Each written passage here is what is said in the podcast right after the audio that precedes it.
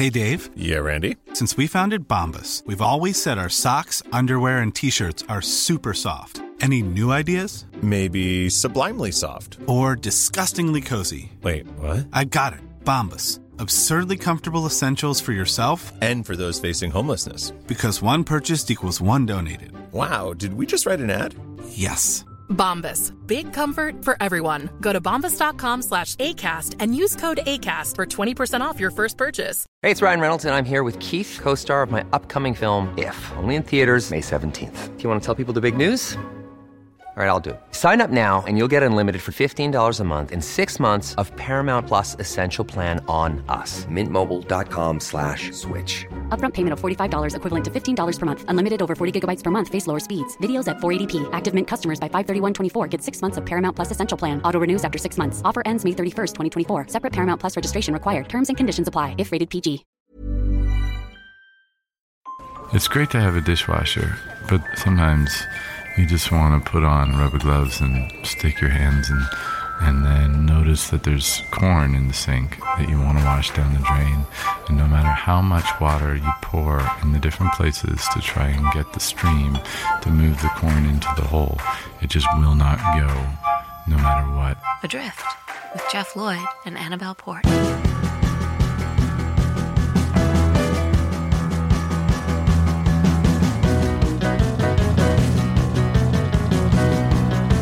Hello. Hello. How are you? I'm good. How are you? Uh, I'm fine. We're recording this in the evening, which is different to what we usually do. We record in the morning, and we're having a little bit of a sunlight problem. Is it shining in your eyes? It is shining in my eyes, but then if I close the curtains like this, it's a bit too much like being in, you know, like a depressing bedsit. I can isn't it? barely see you. Yeah, so yeah. okay, okay. I'll squint. Yeah. I'll squint. Thank you. Um, I was going to start by telling you um, about something that happened to me on public transport. Okay. Or that I witnessed on public transport, probably more accurately. Mm. So I was sitting on the London Underground the other day, and you know, because I've lived in London 20 years, I conform to all societal norms. So I, what I do is just look down and don't make eye contact with anybody. But I am aware that there are two women next to me, and I'm also aware that they're both eating soup. On the tube. Yeah, because I can smell it, and I think it's a high risk strategy in soup on you know a, a rickety train. It's high risk and it's antisocial, in my opinion. I know what you mean, but it did smell good. No, nothing smells good on the No, tube. this this Mm, soup. Really? Yeah, I, you know, I, if I- if I was a braver man, I might have said, "Oh, can I have a spoonful?" can, can I have a sip? you should have done. So, so anyway, so I'm just looking down or looking at my phone or whatever I'm doing, and there are two women eating soup next to me, and I'm not really paying very much attention. Um, as my journey is almost over, I hear one of the women say, "Yeah, you, you, what are you staring at? What are you staring at?" Yeah, you're not staring now, are you? Looking down. And I think, oh God, does she mean me? I wasn't staring. I was just looking down all along. So I sort of look up yeah. uh, and she wasn't talking to me. She was talking to a man opposite who's like, look, got his head down and looks embarrassed. Oh. And then she starts saying, "Yeah, we saw you staring at us, but um, we could talk about what we want. You might think it's disgusting, but it's just natural. We could talk about it. We're not being judged by you. We can talk about." And at this point, I think to myself. Why wasn't I eavesdropping on that conversation? What were they talking I about? don't know. Oh, I it's been driving me mad for days. Oh. I thought you were going to say, and they said what it was. I no. didn't say. So because I've adapted to the London way of life and I just pretend like I'm in my own little bubble, oblivious to everything that's going on around me, I missed out on a conversation that was either so lewd or graphic or disgusting in some way that a man was glaring at them, and that caused one of these two women start yelling at him. I'm so annoyed with you. I know. Why couldn't Like- you go? Sorry, I missed it. What were you talking about? I know. I, well, I wanted to. I wanted to so badly. I was thinking to myself, like previously when I've thought about time travel, I thought maybe like, go and see the Sermon on the Mount or signing of Magna Carta or the Beatles at Shea Stadium or whatever. Now I just want to go back mm. to the minute before they started yelling at that man to find out what it was they were talking about. yeah, about. we all would. And then the next stop was my stop. So I was sort of hoping Mm. that they were going to get off and I could eavesdrop on what they were saying then. like maybe they'd get into it a bit more, but it didn't happen. So as I got off the train, Hmm. I looked at the woman who did the, gel- uh, the yelling Hmm. and I tried to convey with my face that I was on her side. Oh, like you- with a little smile. That you'd be happy to hear any kind of lewd yeah, like you you talk Yeah. Mm, about what you want. You know that guy. He's he's. I'm not judgmental like him. Mm. I'm part of the solution, not the problem. So, how did you convert again? You gave Hang a little. Well, this is the trouble because, I- as we've talked about before on this podcast, I think that my face has a greater range of expressions than it actually does. and and you have told me very kindly on a number of occasions that that most of my expressions just look a bit creepy. So I, I do thank you for that. So this is my worry. So I gave her this sort of smile, like, yeah, you, you just, you just. Uh, Do you want to you give it to me now, and I'll give you the creep rating? Yeah, okay. Hang on a second. That's quite high. Sorry. Yeah, and this yeah, is seven. This is my trouble. I've got a creepy smile. Yeah, So. I'm now worried that what was meant to be a friendly look of approval, sort of go girl, would have been sort of yeah, like Oh. interpreted as a sneer of some some kind. Oh. One of the you know we we talked in the past about you know you cringing about things that happened years and years ago. Mm-mm. Just after um, uh, the 11th September 2001, like I was very conscious that people in the Muslim community were were being judged and, and blamed wrongly by a certain type of person. So I would kind of go out of my way to smile at members of the Muslim community when I was about out and about Mm-mm. in those sort of weeks and months after that. But um, with hindsight, I now worry that uh, my smile is sinister and it was misinterpreted in some way. dear. So, I mean, there's not much you can do about having a sinister smile, is there? Not much. I think maybe, maybe don't do it. Is is what I would recommend in that situation. I could be doing more harm than good. Yes. Because I think, like, even if my dream did come true, Mm. because I've told you before that I'm I'm letting myself go at the moment to such an extent that I hope that my wife will nominate me to go on Queer Eye. Right. Yeah. Um, that's that's how I'm justifying the weight gain. Yeah. Um, but I think even if I went on Queer Eye, they wouldn't be able to correct my creepy. oh, they don't have an expert in, they don't. in that particular no. thing. Computer sounds are awesome. Jeff Lloyd and Annabelle Port. Adrift. God, it's hot in here, isn't it? It is really hot. We've opened some windows, so if you hear the noises of um, the the neighbours or whatever, I, I do apologise. Um, also, neighbours, if you can hear this, I apologise if you can hear us. Uh, so we would love you to join in with the podcast if you haven't yet shared a story of your own. Uh, social failings, then email us hello at adriftpodcast.com. This first one is from Jimmy. I work for a big call centre in the city centre of Glasgow. While working, I would have some random chats with the people around me to try and fill up the time until we could go home. I started to get to know my colleagues, but then I moved to another department. A couple of months later, I was exiting the office and I could see one of my former colleagues a couple of steps ahead of me, but I couldn't remember her name. I could remember random facts like her being allergic to strawberries or what she did for her art project at school, but I could not remember her name. I arrived at the traffic lights at a busy road, still thinking what her name could be. Was it Andrea? Was it Catherine? Megan? As I was busy with my own thoughts, looking both ways, I accidentally made eye contact with his colleague. Now, normal, well adjusted people would have had a conversation knowing they could fake it. Knowing people don't usually start a conversation yelling, What is my name? or just give a nod of recognition while muttering a greeting like, All right. However, I'm neither normal or well adjusted. I am a drifter after all. I cannot explain what happened next, and even though I played this moment in my head numerous times, my brain has not yet to offer an explanation. So I made eye contact with my colleague, and then some fight or flight response took over. And I ran. I ran across one of the busy roads in my town without looking. I'm sure that cars honked their horns as I narrowly missed them. I didn't even stop running when I got to the other side. I ran three blocks and turned a corner, only stopping as I was, as I was out of breath. However, once I returned to normal, I cringed at what this person thought of me that I'm the type of person to risk his own life and run away than make small talk. Since then, Facebook has informed me not only of her name, but that she has actually left the business. If this incident contributed to her decision to leave, we will never know. Hoping that sharing the story will at least give some something to post about in the New Drifters Facebook group, hopefully getting the sympathy I crave. But I would like to remind my fellow drifters to look both ways before running away from awkward situations. Oh man, that is just wonderful. I, I find very f- few things funnier than j- people running. I'm sure we could have more stories on that. Yeah, People just yeah. running away Running rather away, yeah. dealing with the Fight or flight, yeah, yeah, yeah. yeah. Uh, this is from Kevin. The other day, I went to a coffee shop and ordered my caramel latte like I'd done many times before. No big deal. I told them my name and went and sat down. A few minutes later, they called my name, Kevin, and I walked up and got my coffee. As I'm walking away, a man at a nearby table stops me after hearing them call my name and asks me again what it was. I told him, and he said, Oh, I, I thought they said Gavin. Without, without thinking, I replied, "Oh, Well, that's a stupid name. To which he, of course, said, That's my name. I immediately apologised and ran away as fast as possible. I hope he really did run away. Gavin, like Kevin, but with a G. Yeah, Gavin. I've never come across a Gavin. No. A Gavin, ten a penny. Yeah, not a Gavin. Gavin, yeah. Quite like it. Yeah. Okay, and this is from Andrew Evans, and he's given us some quick fire inadequacies. Oh, good. Yeah, yeah.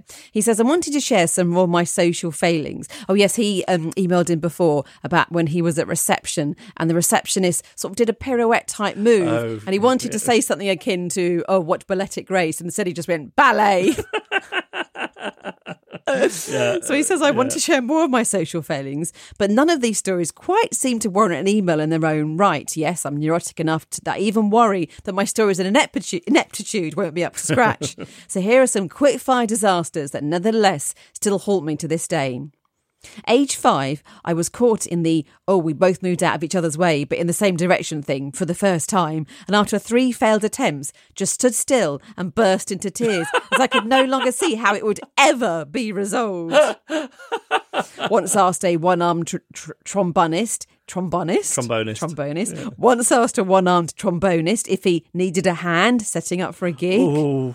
I was so paranoid that I would miss my turn to stand up and read in school assembly. I stood up too early to read my section about how delicious jam sandwiches are. When my actual turn came, I panicked, stood up, and read the entire passage again. Exiting the co op, I slid on a wet floor. Convinced I was going to fall spectacularly, I reached out and grabbed hold of a security barrier. This hand was also carrying a packet of crisps, which popped, showering the area with crisps. When the cashier asked if I was okay, all that came out was a tearful, I've ruined my crisps. Having just vaguely learned what sex was from playground chatter, I was horrified to see the word in my first gerbil book that my mother and I were filling out together. Anxiety grew as that question approached. When my mother called out sex, I launched into an impassioned speech. Sex? What's sex? I don't know what that word is. Why would I know what sex is? That's weird. And I went into some detail about my girlfriend's fictional exploits in Germany when a hairdresser misheard me saying she was in uni as in Munich, and I didn't want to correct them. I love that. Oh, these are so good. Yeah, Uh, we could have a few more of those. yeah, Yeah, absolutely. Anytime that you find yourself crippled by a ter- terrible memory, just put it in the notes section of your phone, and then when you've got a few, send them to Yeah. us. Uh, so please share your story. You can email us hello at adriftpodcast.com. If you know where you're going, it doesn't matter if the location is going in that same direction because you're already making the move. Jeff Lloyd and Annabelle Port are adrift. Annabelle Emily Port. Yes. Uh, have you prepared a story? I have, yes. Um, what topic is the story? Well, this week? we're going back to the time in both our lives when we were doing a late night radio show. Mm-hmm. I loved that show. I wasn't so keen on the hours. So the show was 10 p.m. to 1 a.m. Mm-hmm. So my day looked a bit like this. So I'd work from five in the evening to one in the morning, go to bed, get up 10 or 11, spend the next six hours in a fog of loneliness, repeat. I mean, the only people I saw Monday to Thursday were pretty much you, our producer, and the security guard at work. I just didn't know what to do with myself. All my friends had regular jobs, doing regular hours, and the Puritan in me just couldn't have a nice time during the day. Now that I have no free time to myself, I realise now what an incredible luxury it was. But at the time, I just felt guilty if I wasn't doing something worthwhile. So I joined a gym at one point, but I couldn't do that every day. So I thought maybe I'd do some volunteering. Now, to be clear, this was not for any altruistic reasons. I thought it might make me happier. so I looked for volunteering opportunities online. And it was very hard to find anything suitable as I've not got any useful skills at all. Hmm. And also, I'm awkward around young people and old people. And I suppose really all the other ones in the middle as well. But I did see one that I could probably have a go at because it was teaching English, English as a foreign language, which is great because I used to do that as a job and it was on my local city farm. So I was briefly excited by the thought that there may be some goats from Switzerland on an exchange programme, and that'd be amazing to teach them. And then I worried that they're just going to want to know English words for different types of grass and geographical terms for mountainous rocks, and that's not a strong area for me. There's nothing else I can do though, so I apply, and there's a bit of to and fro where it emerges they don't actually need an English teacher, but they do need someone to help with a group of people with special needs who are doing some kind of course at the farm. Now, I'm in no way equipped to deal with a group of people with special needs, but I'm sure there's going to be someone in charge there. And I'm sure it's going to be really fulfilling, really fulfilling my need to feel like I'm a great person. and also like the idea of, tri- um, of pigs trotting past me as I do great in the world. so I went, and it was really raining. But at least I'm inside at first in a Portakabin, although it's really hot and stuffy and someone's eating some really strong smelling fast food. And everyone's pretty much ignoring me apart from one man who's discovered I work in radio and is trying to get me to get him a job there, even though he's made it clear he'd prefer if I worked at Radio 1 or Capital. And I don't remember much else about that first day, just that it was very hot inside, freezing outside, and there was mud everywhere inside and out. It was so wet and muddy, I was worried I was going to get trench foot again. and I'd definitely forgotten that I'm not a farm kind of person. I- I can't handle it if there's one drop of water on the floor at home. I would estimate I spend 40% of my life at home on my hands and knees with a wad of kitchen towel, retracing my boyfriend's footsteps and mopping up all the water that just seems to appear on the floor wherever he goes. It's like he leaks. So a farm, what, what was I thinking of? The following week, I went again. Once again, I remember very little apart from it's really raining again. And I'm in some kind of gazebo this time with the group while they'll give talks about something. But the only thing that cheers me up is that the next week, there's a trip to the cinema planned. So I don't have to be on the muddy farm. I mean, it could be a Nazi propaganda film we're going to see, and I'd still be elated. So it's the following week, and I'm due to meet everyone at the farm, and then we're all going to travel there together. Now, I was a few minutes late, maybe five at the most. Mm. But that doesn't excuse the fact that as I arrive, I see the group off in the distance, leaving in the opposite direction. Like they could have waited a few minutes. And I definitely saw a couple of them look back and see me and then just keep going. I'd been shunned by the group. They didn't want me to come. I find myself thinking, well, if only I worked at Capital FM, then surely that guy would have waited for me. I could have chased after them, but I have some pride. And if I'm honest, I was thrilled that I had an excuse just to never go back again.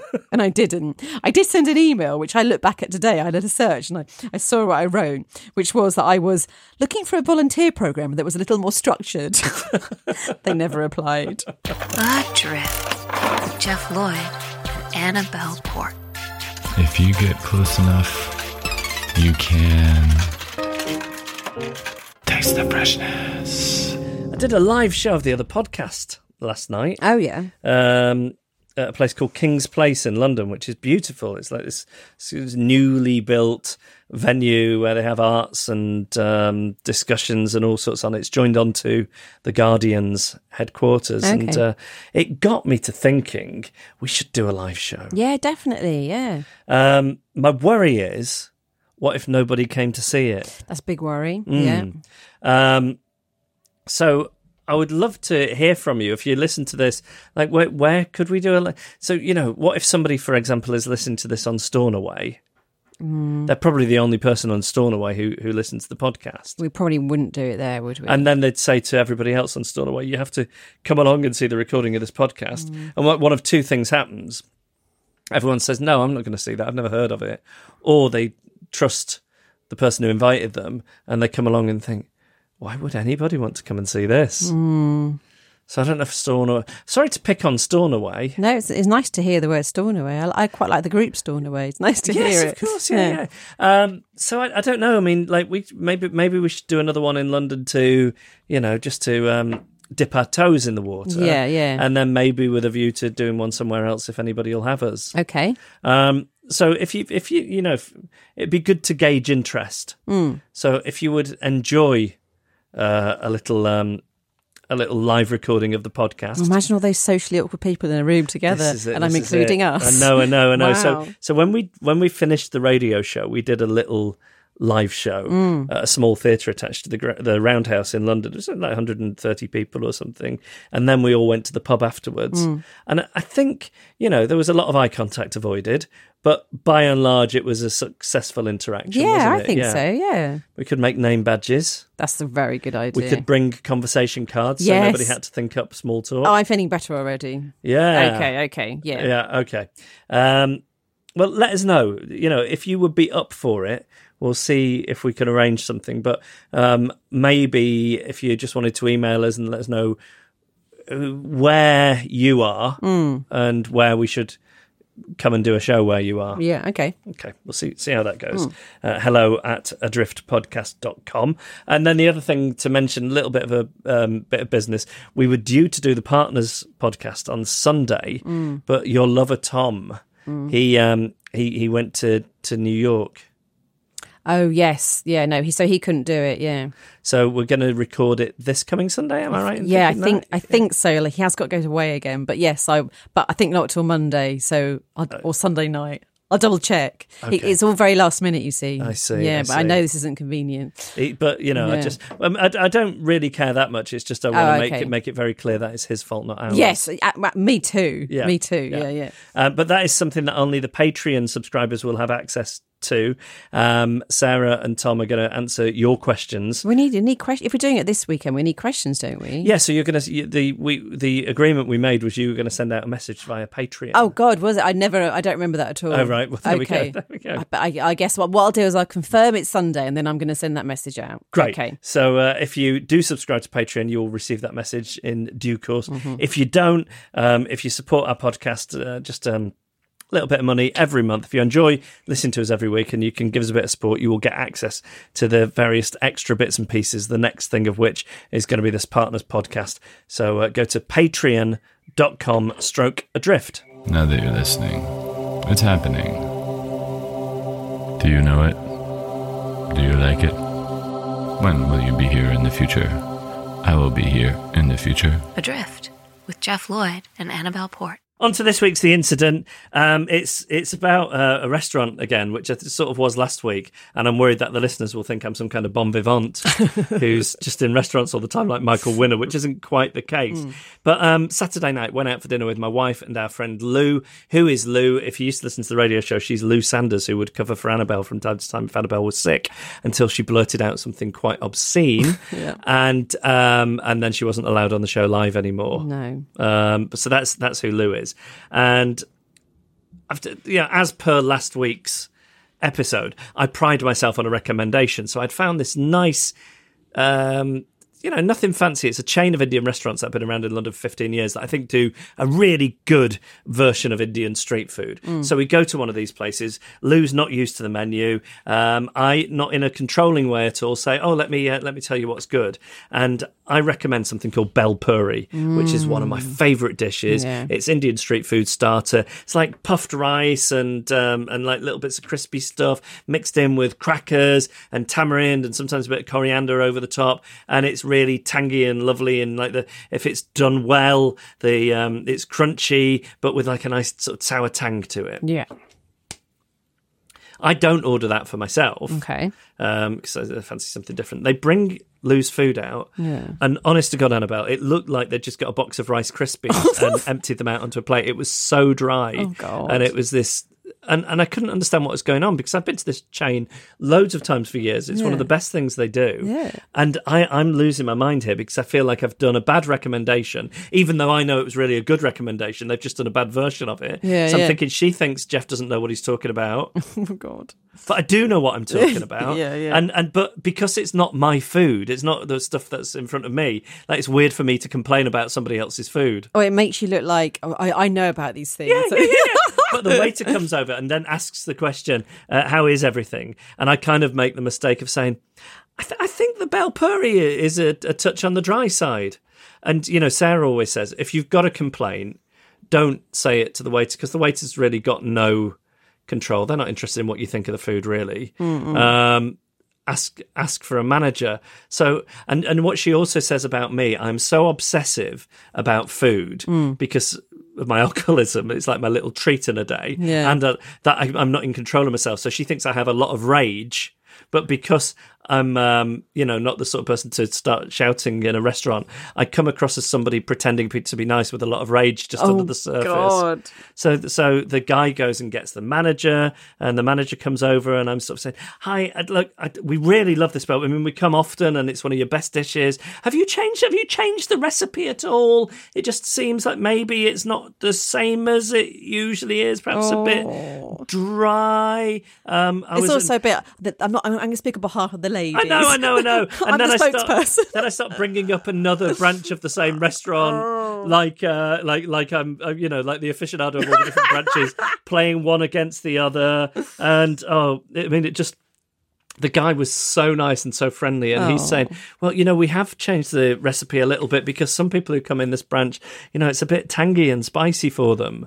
Which then I think it's very clever the way he's done it because it's like almost flattering me, saying, "Look, you're the guy with the superior palate. Ah. Yeah, you can handle You this." know how this should taste. Yeah, yeah. But these morons, these Yes, philistines, we get through the doors here. I mean, basically, we have to serve them something that's like a plate of Rice Krispies. Mm, So, so, so in, in the end, like we go for this horrible compromise where I ask for some tamarind, Oh God. tamarind paste, Yeah, yeah. and then stir it into Lou's food for her, which doesn't really do what it ought to. No, no. Um, so I, I just think, how do you complain? Really, like I'm just not. I feel I, I feel like I'm a good complainer because I'm respectful. Mm. But as Sarah says, because of the rage, I get quite unhinged quite quickly. Mm. A while ago, um, I had an altercation with our local pizza delivery place, and I wrote them an email where my point was right and I was in the right, but the email was so long. I think it was like two and a half thousand words. that that I just looked unhinged. Yes. So, what is the way to handle complaining? I find out in this week's The Incident.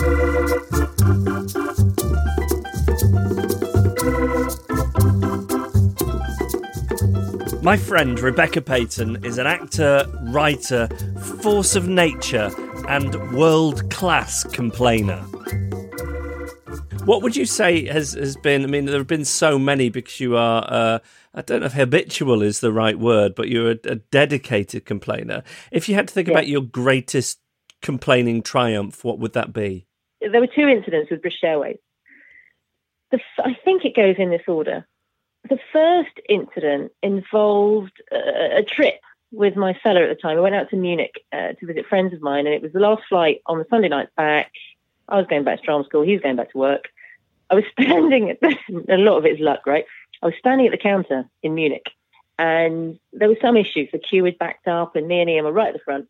And um, one of the ground crew turned to the other one and said, I don't know why they, they use this plane. It never works. And I'm just like, ka-ching, right there, bang, you're done. Everyone's done. They are giving me stuff, right? Because that is not good enough. You are using a shoddy plane and everybody knows it. That is not okay.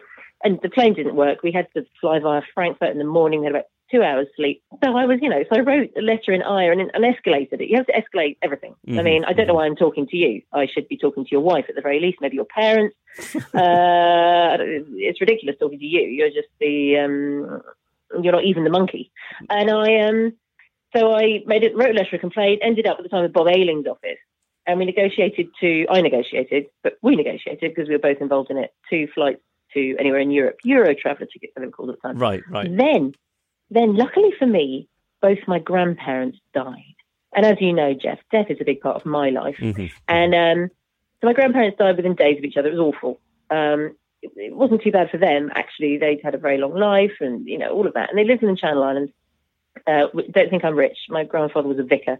They had they had nothing to piss in, and uh, so they so we we went out as a family and stuff. And Ian, the same wonderful man I was with at the time, he um, he came out for each funeral, uh, and on one occasion he missed his flight because they wouldn't let him get on it because he came a bit late from one of the wakes because my grandparents had different funerals because they didn't die close enough together, and when I had to change my ticket because my grandfather, I was in hospital for three nights because my grandfather refused to die. Basically, he went on and on and on. They were like, oh, "He's had this terrible stroke. He's definitely going to die. He's definitely not. It's definitely going to happen." I was like, "For God's sake, when is this going to happen? I've got to get on with things."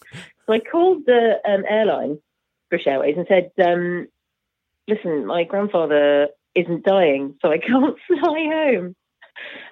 and the guy on the end of the phone, and I was upset. Okay, Yeah, I'm yeah. laughing about it now, but I was upset. Yeah, tragedy And plus he- time. yeah, you know, I, I've since then I've had far more exciting deaths. So these ones just, you know, they pale slightly. But I, I um, I, uh, I said to the guy, my grand, my grandfather's died. Thirty six hours later, my my grandfather's had this terrible stroke. We thought he'd be dead by now, but he's not. So I can't use my ticket. I need to move it. He didn't offer me any condolences. Nothing. Nothing at all. He didn't say, "You're okay." I hope you'll understand. I'm so sorry to hear that, but you'll have to bring the. We will change your ticket for free, but you'll have to bring your the death certificate, copy of the death certificate, all of that stuff, which is totally understandable. He was like totally brutal about it. Of course, I had Bob Ayling's assistant's number, and I hadn't used the tickets yet, so I got on the phone to the person and said, "Hello." And there was a pause, and I thought, "Oh, this poor person." They probably thought that week was going to be all right, and um. And I explained what had happened. There was stunned silence about Ian missing his flight and this totally cold treatment. And um, they said, What did I want? And I said, Well, what have you got? And so they said, Well, we give you two world traveller tickets, free tickets to anywhere in the world. And I said, And this is a top tip. I Yep. said, This is all very emotional for me. And it was. My grandparents had just Right, died. yeah, yeah, and, and someone was offering me two tickets to anywhere in the world for free. Right. So I said, um, is it okay if I just take a few minutes? Can I call you back? I just need, this is just like so much for me. Get off the phone. Mm. Say to my assistant, what do I do? On the one hand, Ian is the person whose flight was met cancelled. On the other hand, it's my mother's parents, and my mother is a widow. I should take her away. We should do something. hmm I need to get three tickets, really. And my assistant goes, That's not fair on your mum. Go over two people together in a relationship. A bit of Bit of a spare gooseberry. wheel, bit of a spare wheel situation there, Yes. don't you think? I think you need four tickets to anywhere in the world. so I phoned back and I said, My mother's a widow. Got out my tiny violin. Yeah. Uh, mother's a widow. Uh, uh, my partner and I were pretty cold and vile, as you can imagine, because you know me. It'd Be awful for her to be on her own. She probably needs to bring a friend. Bingo. Four tickets to anywhere in the world. That's unbelievable. You have to be tenacious and you do have to be willing to be disliked. I think it's the key factor. You have to know what you want. You have to be willing to be disliked. And you also have to accept you're not always going to win. It's a negotiation. You won't always win, even if you're right. In a negotiation, you should go in with, say, 10 things, right? That you say that you want. Four of them you don't want at all. Four of them you would really like. And two of them you're having come hell or high water. hmm And that way, the other party gets the chance not to be backed into a corner. Because if you back someone into a corner, they will come out through you, everybody. And it's human nature, unless you're dealing with you, obviously, in which case you'll capitulate and apologise. But I mean, the rest of us come out fighting.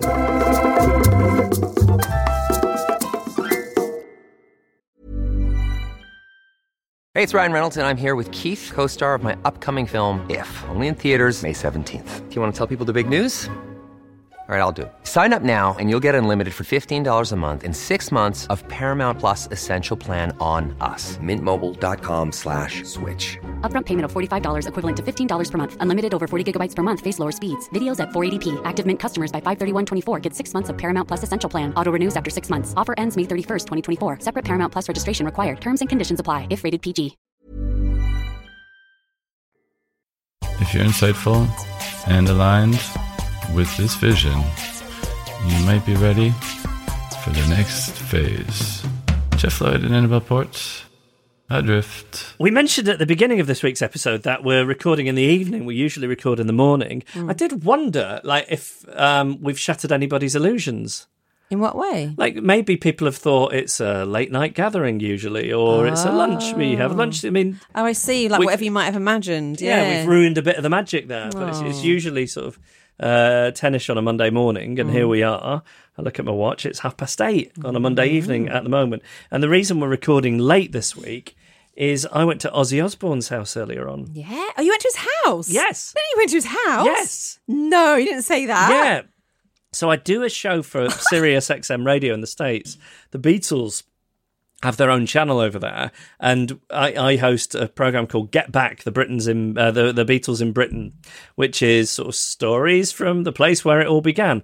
And like, I'll go to Liverpool and, and record some stuff, uh, the Cavern Club, for example, or I'll be around London and do some stuff near Abbey Road. But then part of it also is I will get um, a, a famous, usually British fan of the Beatles to pick their four favourite songs, and we've had some amazing people on it, like Michael Palin.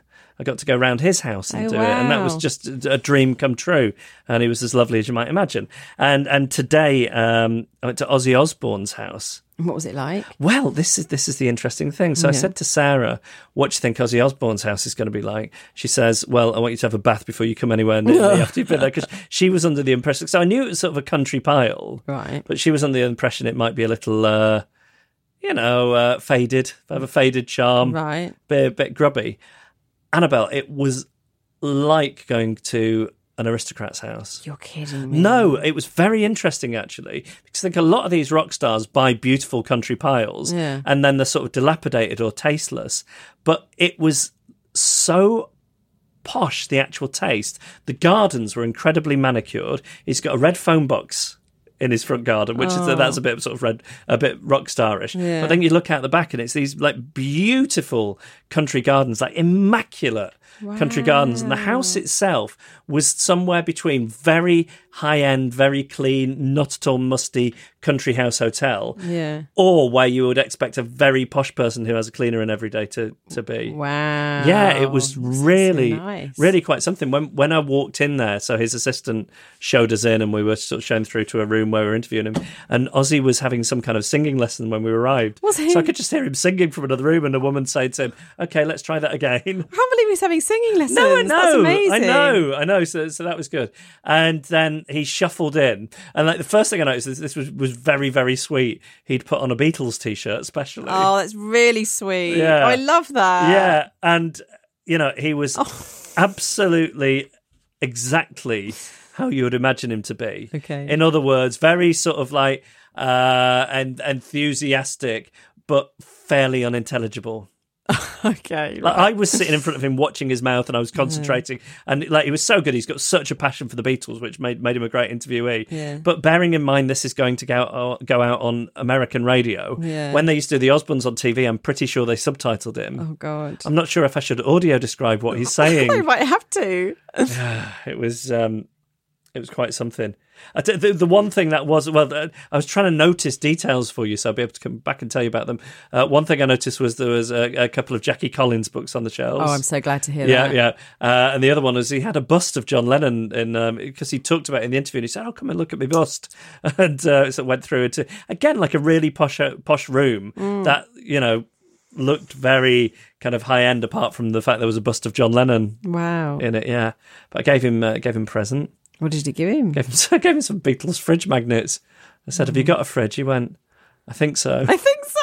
I don't think it's going to be the kind of fridge that you can put No, magnets on. It's going to no, have like a, a like a posh door I covering think so. it. Yeah, yeah, yeah. Oh. I also like uh, during the interview, I mentioned that he'd play, he'd, he'd featured on one of Ringo Starr's albums, and he said, "Did I?" Oh, was he pleased with the magnets? What did he say? He said, "What are these?" He yeah, I mean, he did say, "What are these?" I think, yeah, yeah, yeah. I don't know if like he's lived such a rarefied life these past decades that he hasn't seen a fridge magnet or something. He doesn't even know if he's got a fridge.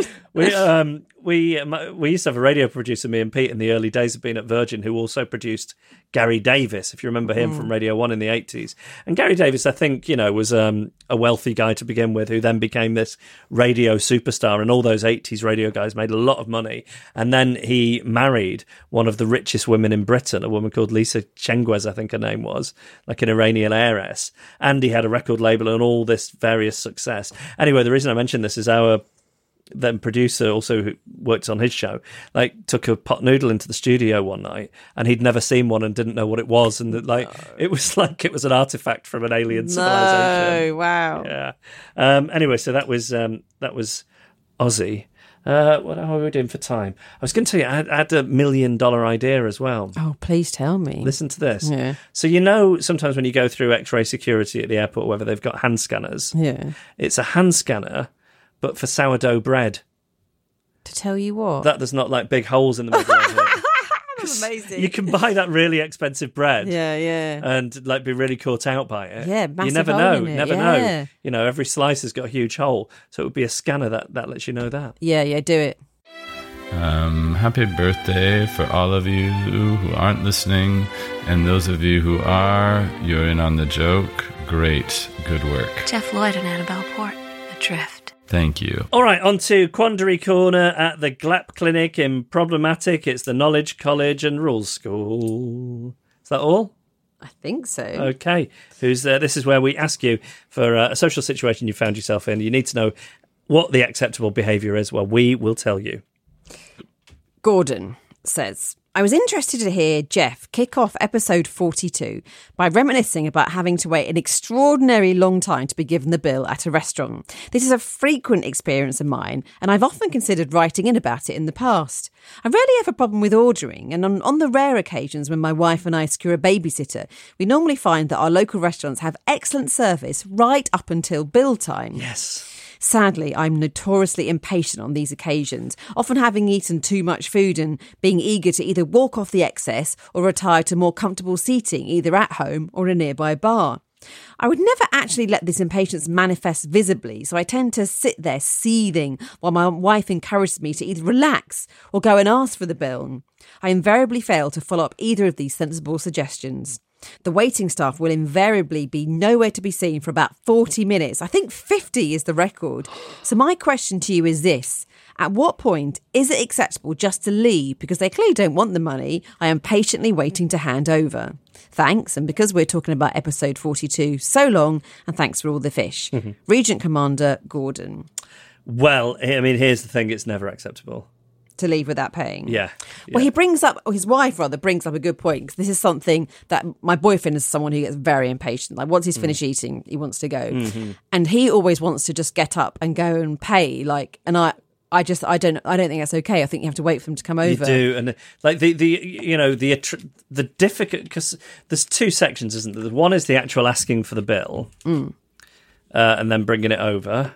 In fact, it's, so it's asking for the bill, waiting for them to bring it over, Mm, mm. and then waiting for them Oh. them to come and like bring the card machine Yeah, or, yeah. or whatever. Yeah, and- yeah, yeah. Yeah, I mean, it's it's it's a minefield. I think um, the the trick is like there's nothing you can do about the first part Okay. apart from like as soon as your pudding goes Mm.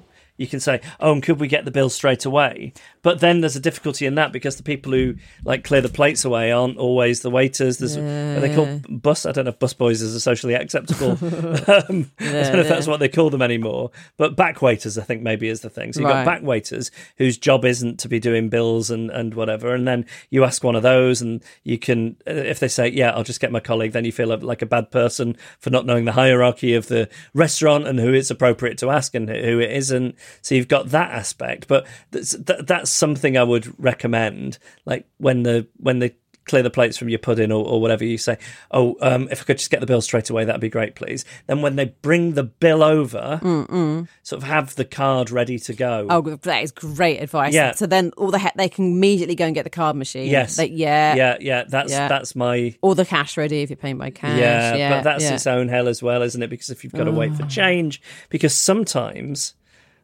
like you that you wait for them to take the money for so long you you think oh do they just think that like this is all going to be a tip and do i look like a bad person if it isn't a tip And you're sitting there waiting and Yeah, oh, yeah, oh. yeah. It's best to pay, so pay by card. yes Have it ready when they come. Yeah. And the rule. So you're saying a firm rule: you cannot get up and pay on your way out. That's bad. i mean you can what you you can't do a runner which i think was the initial question I think we all. I think we can all agree on that. I like it that Gordon suggested it, but I think yeah. even he knows he Yeah, can't yeah, do that.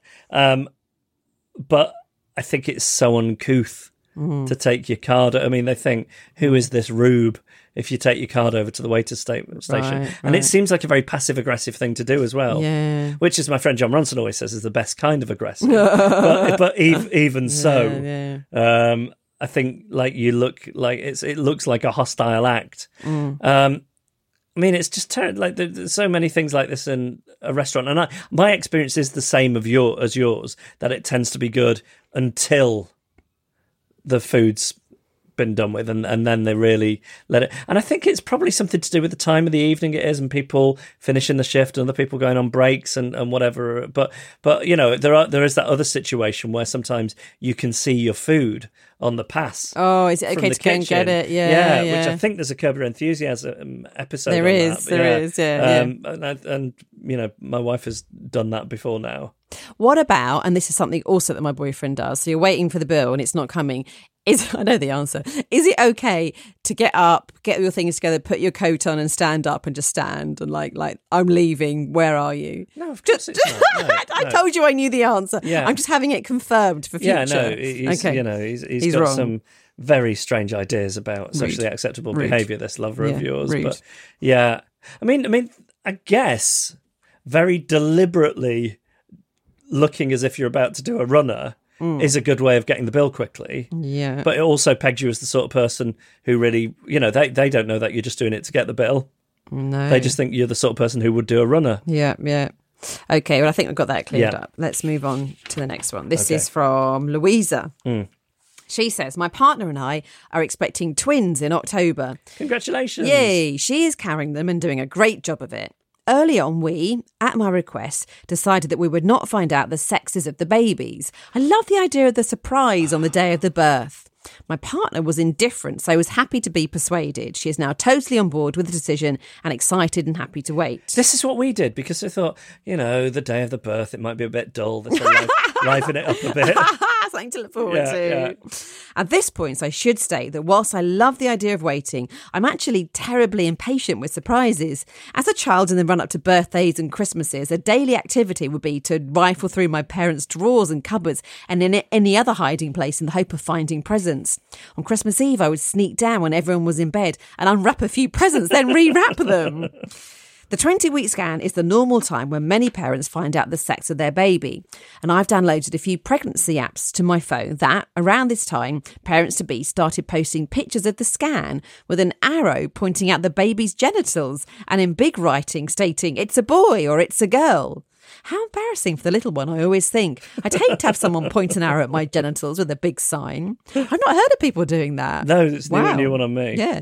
At our 20 week scan, we told the technician that we definitely, absolutely did not want the to know the sex. Mm. So she did the scans, did all the measurements, and it was all fine. Now, I'm sure that for most people, they can't differentiate differentiate the black and white fuzz too well. The scanners are wobbly and they flit in and out of body parts so quickly, it's difficult to say what is what unless the technician points things out, mm. which she did. You know, here's twin one's umbilical cord, here's twin two's brain.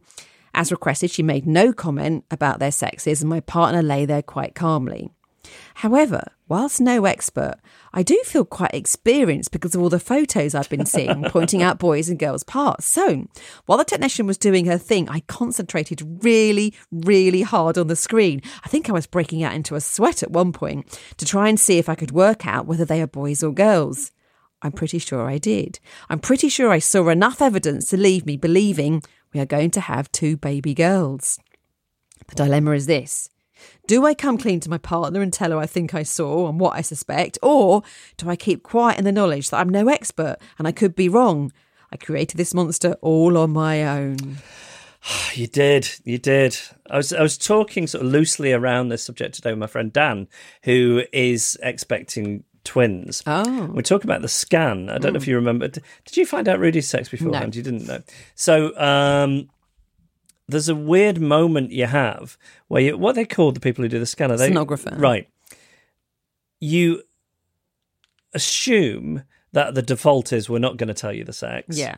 But then you worry Yeah, that yeah. it isn't and they're just going to blurt it out. Terrified, yeah. But if you say, "Oh, we don't want to know the sex," Mm. I worry that it's insulting to them, and they might just go, "Well, of course I wouldn't. I'm professional." That's happened to me. Yeah. Right. Yeah. Yeah. So, so, and, and I do think on one of our scans, we went along and I said, Oh, just let you know, I'm sure you wouldn't anyway, but we really uh, don't want to know the sex. So I just wanted to say that beforehand. And I think she got the ump with me for saying She it. She shouldn't, because I have heard of it being blurted out by sonographers, consultants. Yeah, like, it, yeah, it does yeah, yeah, happen. Yeah. Yeah. Anyway, so, um, so th- there's a whole etiquette about whether to bring that up or not. Yeah. Yeah. Yeah. With the, um, with, with sonographers. sonographer. Yeah. Sonographer. I think so.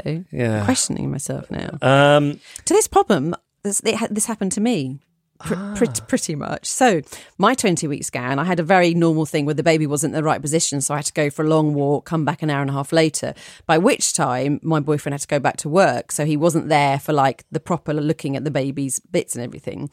And the woman knew that we didn't want to find out. But as she was going through pointing stuff out, like there was one bit where the baby was like sort of like hitting what looked like a ball. And I said, Oh, what's that? And she went, Oh, that's I'm just going to move um, over to here. So I thought, oh, it's a boy then, isn't it? Like it was playing with its bits. Like I couldn't, I couldn't think of any other alternative. But I never knew for sure. But as it was, it was a boy. wow. But I, but I, I, I thought to myself, do I say to Tom what happened?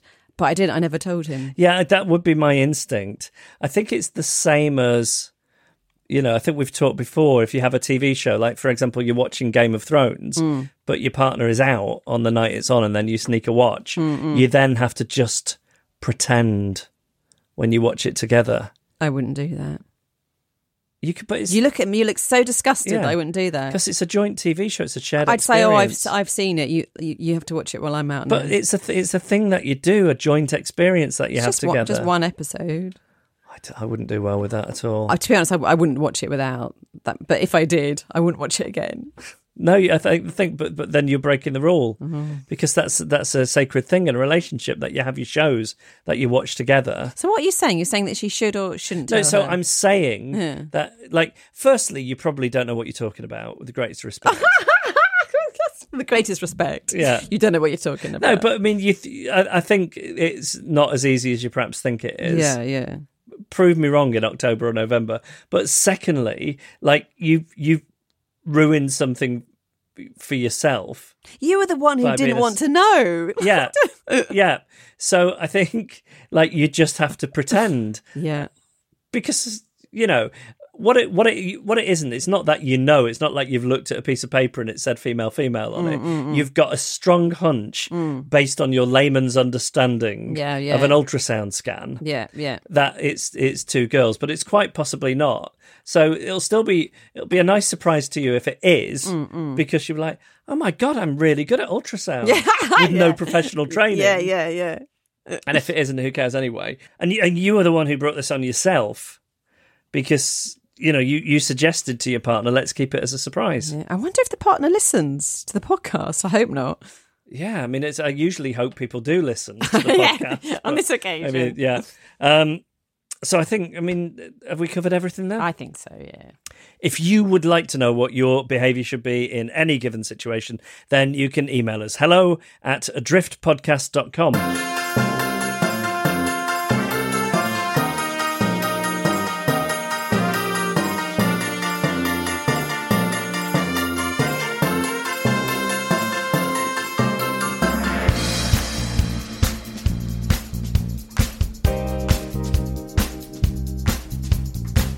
And that was our podcast. Thank you for listening. Thanks as ever to the brilliant Man and the Echo for the backing music and to Emily Harrison for the incidental music during the incident. And advice this week came from my wonderful friend, Rebecca Payton, who is a really special person. Um, just, she's done so much brilliant work over the years, and it's sort of difficult to pin her down in a way, but lots of stuff about you know the, the, the very stuff of life and death, and I recommend that to, to, keep tabs on what she's up to um, because she is a bit of a polymath. You should look her up on social media. You can find her on Twitter at Rebecca Payton. Vince Lynch and Simon Wilcox are our announcers and made our idents. Patrick Gunning and Iwana Babu provided technical support. Kim Rainey made our artwork and Carla Gowlett took the photos. We would love to hear from you. Uh, we'd love to hear um, if you think that we could come and do a live show near you. Uh, where would that be? Tell us about that. We also, as ever, want your stories of failed human interaction, please. And um, in addition to that, if you have a social situation you have found or find yourself in and you need to know what the correct approved behavior is, uh, then we can help you with that too. The email address for all these things is hello at adriftpodcast.com.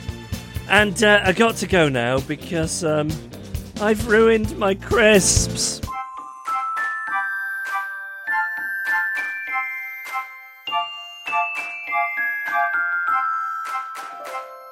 Adrift. Adrift.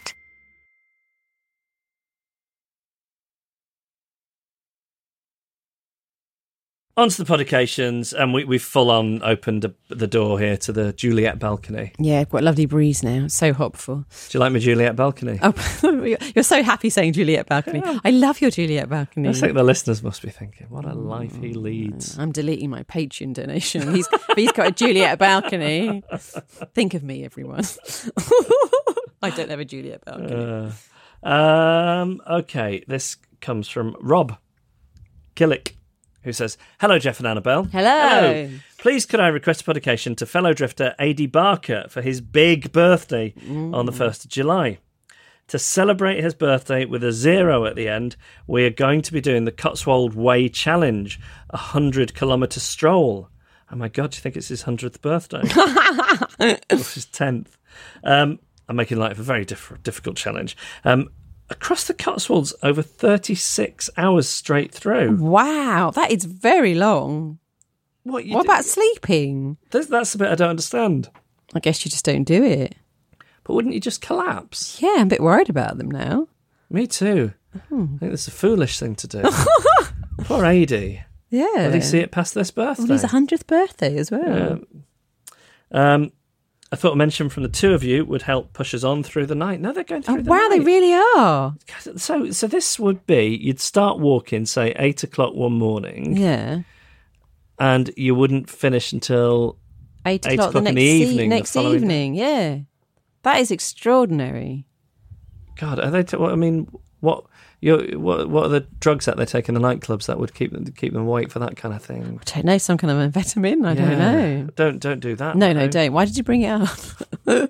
I'm worried about. I mean, what what are they going to be on? They'll High, have- high spirits. They'll, uh, maybe they'll have coffee. Joy of life. What's that thing? Pro Kendall, Plus. Kendal mint cake. Kendal mint cake. Wow. Um, AD is walking to raise money for the charity Tommy's. Oh, lovely. Congratulations, that is a great charity. That's amazing, yeah. Rob doesn't mention uh, any any charitable act on He's his He's doing it for fun. Yeah. um, thanks in advance. Keep up the average work, Rob. Title Penguin. Uh, title Penguin. Title pending. Oh, it, it has it has since been um, ano- anointed? No, what's the word? He's been appointed. It's been bestowed. Bestowed. Yeah. Yeah. What I've written, I've written there. What is I see. I've uh, distinguished commander Rob Killick. Yeah, as you can see, really, uh, really mixing up with the titles now. Have you uh, have you have you looked to other countries? yeah, oh yeah. Oh, you have, yeah. and other time periods. Yeah, Days of the And Raj. fiction. Anything from Days of the Raj? Yeah, actually, maybe I don't have anything the days of the There you Raj. go. Okay, I'll move on to that Got a next. viceroy in there. Yeah. Oh, lovely. Yeah. yeah, that's that's next on the list. Great. a Maharaja. Yes. Oh, I can't Yeah. wait to do those ones. Um, it's all going to get merchant ivory for a bit. Oh, I can't wait, yeah. Um, Sam Cunningham is the other publication this week, who says, "Hi Geoff and Annabel. Hi. I hope you're both doing well. It's uh, great to have been listening to you again over the last year. I listened to you on the radio way back about 10 years ago, sitting up late getting coursework done for my GCSEs. Thank you for your company back then. Did love, oh, yeah, as Annabel said before, love that old late night radio. Mm. I'm doing a bit of late night radio soon. Great. I'm going to be on Radio 2. Oh, nice. Um, I'm trying to think. So, not so this will come out on Wednesday. So not tomorrow, not Thursday, but Mm. Yeah. the following Thursday night into Friday morning. I'm mumbling around midnight for all the truckers out there. so, Smashy and Nicey used to say. Great. And then like the following Sunday into Monday doing it again. I think. Yeah, so it'll be weird being back on late night radio after all this time without you. Be nice. Yeah, I mean, not without me, but you know, be nice. Yeah. Yeah. Uh, if if it was with you, we could have brought back Drunk versus Stone. Oh right, I probably wouldn't do it. Yeah, I'm busy, busy those nights. Um, we go. I've been meaning to write into you for a while, as I can be a very awkward, overthinking human being. Well, that's probably what comes from listening to us while you're doing your GCSEs. Yeah, yeah. Tainted Um, you. Yeah. But nothing's really stuck out for now. So I'd like to write in a podication for my friend Drew, the only fellow drifter I know. Um, his wedding anniversary is coming up on the 28th of June, and I'd love to wish him and his husband Paddy a very happy congratulations on one year. Oh, congrats. Um, this will also test as to whether he listens to the very end. Yeah, we're always sending each other single word messages to acknowledge that we've just listened to the latest episode with lines such as unlucky and he was a bear and just having a look, uh, to name a few of our favourites. Um, I should hope we'll be in touch soon with our own awkward stories once they've been unblocked. This is it, you know, a lot of people repress these memories. Uh, but for now, happy one year anniversary to Drew and Paddy. Well done. First year of marriage. Was nice for me. Why have you gone quiet? Yeah, the wind blowing in. um, thanks very much, Geoff and Annabel. All the best, Sam. Well, firstly, Sam, it is good to have you back. It's also good that you know somebody else who listens to it. That's yeah, it's a great sign. Yeah, so maybe you know you should let us know whereabouts you two are, and that's where we could bring a live show. Yeah. I mean, we're doing better there than in many other places, Definitely aren't we? too, yeah. Yeah. Um, uh, yeah. Happy anniversary. I hope it's. Uh, I hope it's been a good year. Yeah. I hope you're still. I mean, do you think you're newlyweds up to the end of the first year? Yeah, definitely. So you're not newlyweds. You're not newlyweds anymore. You've been moving into, you know, as as I always say, the way to think about marriage is like a lovely rut, with a nice cozy rut with high sides Mm. on either side, like lovely cozy. A lot of effort to climb out of a rut Oh, once you're in it. Just yeah. stay in that rut. Mm. Um, so there we go. Latest edition of the podcast, uh, podcated from Sam to Paddy and Drew, and uh, to um, uh, from distinguished commander Rob Killick to AD Barker. Happy 100th birthday. If you'd like a publication, email hello at adriftpodcast.com. Hi, I'm Daniel, founder of Pretty Litter. Did you know cats tend to hide symptoms of sickness and pain? I learned this the hard way after losing my cat, Gingy. So I created Pretty Litter, a health monitoring litter that helps detect early signs of illness by changing colors, saving you money and potentially your cat's life. Pretty Litter is veterinarian developed, and it's the easiest way to keep tabs on your fur baby's health right at home. Go to prettylitter.com and use code ACAST for 20% off your first order and a free cat toy. Terms and conditions apply. See site for details. Hey, it's Paige DeSorbo from Giggly Squad. High quality fashion without the price tag. Say hello to Quince. I'm snagging high-end essentials like cozy cashmere sweaters, sleek leather jackets, fine jewelry, and so much more. With Quince being 50 to 80% less than similar brands. And they partner with factories that prioritize safe, ethical, and responsible manufacturing. I love that. Luxury quality within reach. Go to quince.com slash style to get free shipping and 365 day returns on your next order. Quince.com slash style. Imagine the softest sheets you've ever felt. Now imagine them getting even softer over time. That's what you'll feel with Boll and Branch's organic cotton sheets. In a recent customer survey, 96% replied that Boll and Branch sheets get softer with every wash. Start getting your best night's sleep in these sheets that get softer and softer for years to come. Try their sheets with a 30-night guarantee. Plus, get 15% off your first order at bollandbranch.com. Code BUTTERY. Exclusions apply. See site for details.